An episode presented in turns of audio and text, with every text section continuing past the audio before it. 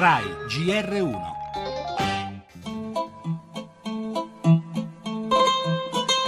Il pacchetto di riforme, tagli e tasse presentato dal governo Tsipras è stato giudicato una buona base di discussione. Ora la parola passa all'Eurogruppo.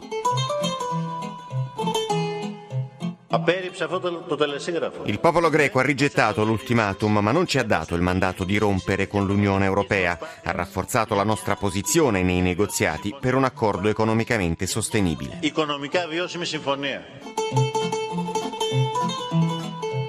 programma è serio e credibile. Il programma presentato dal governo greco è serio e credibile. Ora il negoziato deve riprendere con la volontà di concluderlo. L'accordo potrebbe essere fatto nella giornata direttamente dai ministri dell'economia, senza bisogno di un ulteriore summit.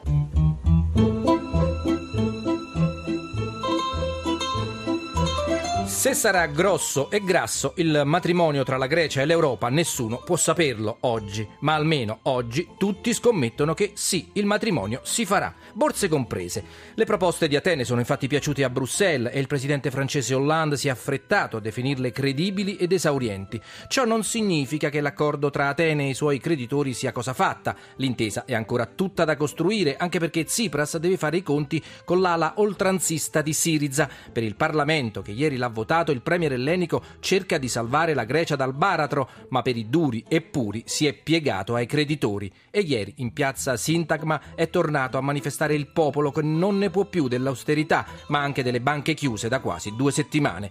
La schiarita di ieri fa comunque apparire più lontana la catastrofe greca e dell'Europa, preconizzata da molti fino a 2 giorni fa.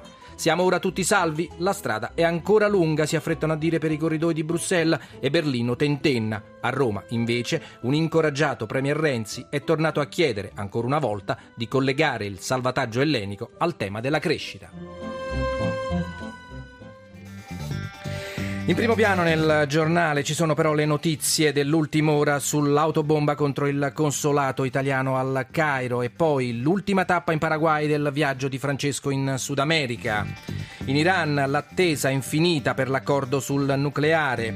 Srebrenica, 20 anni dopo il dramma di chi è tornato a casa dopo il genocidio. E ancora Juliette Greco al Festival dei Due Mondi di Spoleto, il mio canto di libertà.